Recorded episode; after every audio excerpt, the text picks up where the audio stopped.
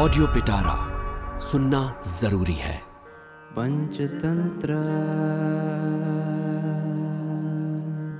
नमस्कार मेरा नाम है रिचा और आप सुन रहे हैं ऑडियो पिटारा और मैं लेके आई हूँ विष्णु शर्मा की लिखी संपूर्ण पंचतंत्र की कहानियाँ। इस कहानी का नाम है सिंह दंपत्ति और सियार। किसी स्थान में एक सिंह सिंगनी रहते थे। कुछ समय बाद सिंह के दो पुत्र उत्पन्न हुए। सिंह रोज हिरणों को मारकर सिंगनी को देता था। एक दिन सूर्य अस्त हो जाने पर भी उसे कुछ नहीं मिला।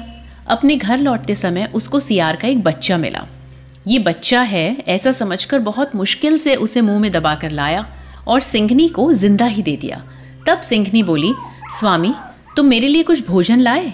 सिंह बोला, प्रिय, आज इस सियार के बच्चे के अलावा मुझे और कुछ नहीं मिला। इसे भी बच्चा समझकर नहीं मारा, क्योंकि ये सजातीय है। कहा भी है, स्त्री ब्राह्मण और बच्चे पर कभी भी प्रहार नहीं करना चाहिए। प्राण त्यागने का अवसर आ जाए तो भी विशेष करके विश्वासी पर तो प्रहार करना ही नहीं चाहिए। इसलिए इस समय तुम इसको खाकर पेट भर लो। सवेरे और कुछ लाऊँगा।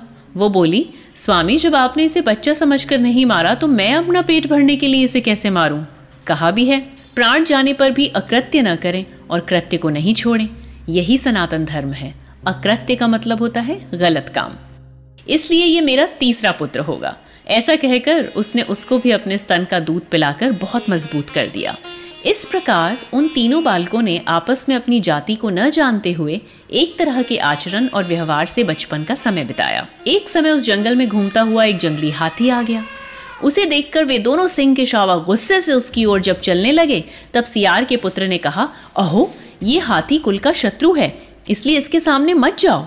ऐसा कहकर वो घर की ओर भाग गया। वे दोनों भी बड़े भाई के भागने से निरुत्साहित हो गए। अथवा ये ठीक ही कहा है। युद्ध में एक भी धैर्यवान तथा उत्साही वीर के रहने से सेना उत्साह से भरी रहती है और एक के भी निरुत्साहित होने से सारी सेना का उत्साह भंग हो जाता है। इसी कारण राजा महान पराक्रमी योद्धाओं की इच्छा करते हुए शूर, वीर और उत्साह से संपन्न बहादुरों को इकट्ठा करते हैं। कायरों को नहीं। तब उन दोनों ने घर जाकर माता पिता के सामने बड़े भाई का मज़ाक उड़ाते हुए बताया कि वो हाथी को देखकर किस तरह दूर से ही भाग आए। सिंह ये सुनकर गुस्से से भरे मन से होंठ फड़फड़ाते तथा लाल आँखें एवं तीन शिखा वाली भ्रकुटी तान कर उन दोनों को घुड़कता हुआ बहुत कठोर वचन बोला। तब सिंघनी ने एकांत में ले जाकर उसे समझाया, पुत्र, ऐसा कभी नहीं कहना। ये दोनों तुम्हारे छोटे भाई हैं। तब वो गुस्सा होकर सिंघनी से बोला, क्या मैं इनसे वीरता, रूप, विद्या या चतुराई में कम हूँ? जिस कारण ये मेरा मज़ाक उड़ाते हैं, आज ज़रूर मैं इन दोनों को मार डालूँगा। ये सुनकर सिंह उसके जीने की इच्छा करती हुई मन ही मन हंसकर बोली, हे पुत्र, तुम वीर, विद्वान और रूपवान भी हो, परंतु जिस कुल में तुम पैदा हुए हो, उस कुल में कोई हाथी को नहीं मार सकता। इसलिए पुत्र, अच्छी तरह सुन लो, तुम सियार के पुत्र हो। मैंने कृपा करके अपने स्तन के दूध से तुम्हें पाला है।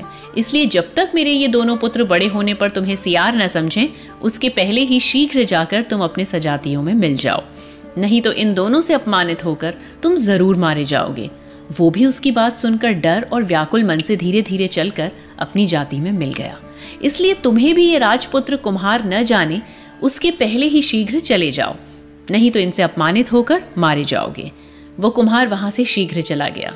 इसीलिए मैं कहता हूँ, जो पाखंडी अपना स्वार्थ त्याग कर सत्य वचन बोलता है, वो दूसरे युधिष्ठिर के समान अवश्य अपने स्वार्थ से भ्रष्ट हो जाता है। अरे मूर्ख, तुझे धिक्कार है, क्योंकि तुमने स्त्री के लिए ये कार्य शुरू किया है। स्त्रियों का कभी भी विश्वास न करो। कहा भी है, जिसके लिए मैंने अपना कुल त्याग कर आधा जीवन दे दिया, वो स्नेह रहित होकर मुझे त्याग रही है, तब कौन मनुष्य स्त्री का विश्वास करेगा? मगर बोला, ये कैसे? बंदर कहने लगा पंचतंत्र।